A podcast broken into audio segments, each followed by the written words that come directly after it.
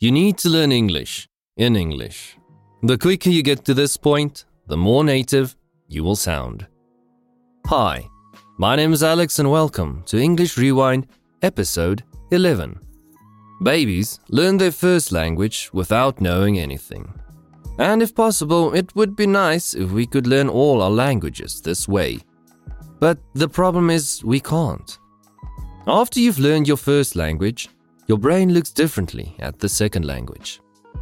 Your brain usually tries to learn the second language as if it works the same way as the first one. And the older you get, the more this happens. As you grow older, you get too used to your native language. Your brain becomes too familiar with the language or languages you learned as a child. The mistake teenagers and adults make is in trying to learn a new language by using another language. This is usually the way textbooks teach you. But you should rather not learn one language using another one. A language is more than grammar and word definitions. A language is a way of thinking. That's why you should use English to learn English as soon as possible. Even though you can use textbooks written in another language, you should only do this to teach yourself the basics of English. But after this, you need to begin studying English in English. You need to start thinking in English. I've only recently got to the point where I can begin learning Japanese in Japanese.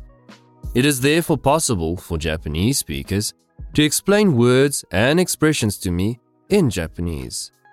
And even though it's still difficult to understand everything they are saying, Learning Japanese this way improves my listening and comprehension a lot more. It teaches me to think in Japanese. And so, if you want to be able to correct your own English mistakes, if you want to know when you're not speaking correctly, you need to begin thinking in English as well.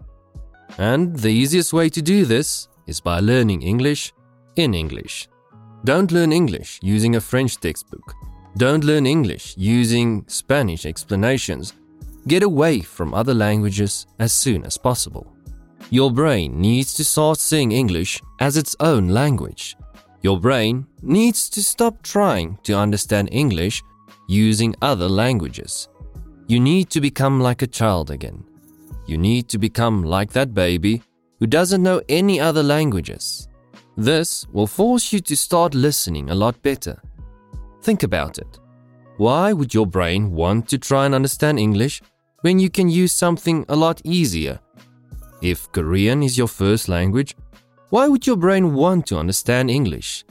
If you always have translations or subtitles, your brain becomes lazy. Your brain stops trying to figure out the language. When a child learns to ride a bicycle, they often do so with training wheels. Training wheels prevent the bicycle from falling because instead of having only two wheels now, the bicycle has four. But even children stop using training wheels after a while.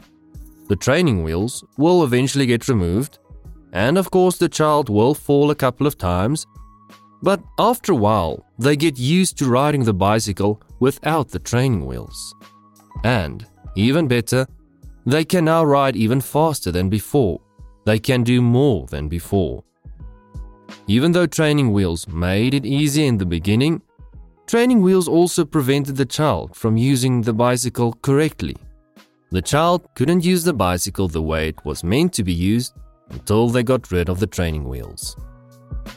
Textbooks, translations, subtitles, all these things are like training wheels. They help you in the beginning, but they will stop you from becoming fluent and sounding like a native. At some point, you need to get rid of them. And only once you do this, you will be learning English the way natives do. And because of this, your grammar, comprehension, and even speaking will improve. You will finally start thinking in English and you will begin correcting your own mistakes. This is it for episode 11 of English Rewind. I hope that what I've said today inspires you. I hope it helps you.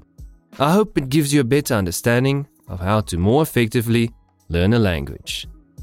Until next time, cheers!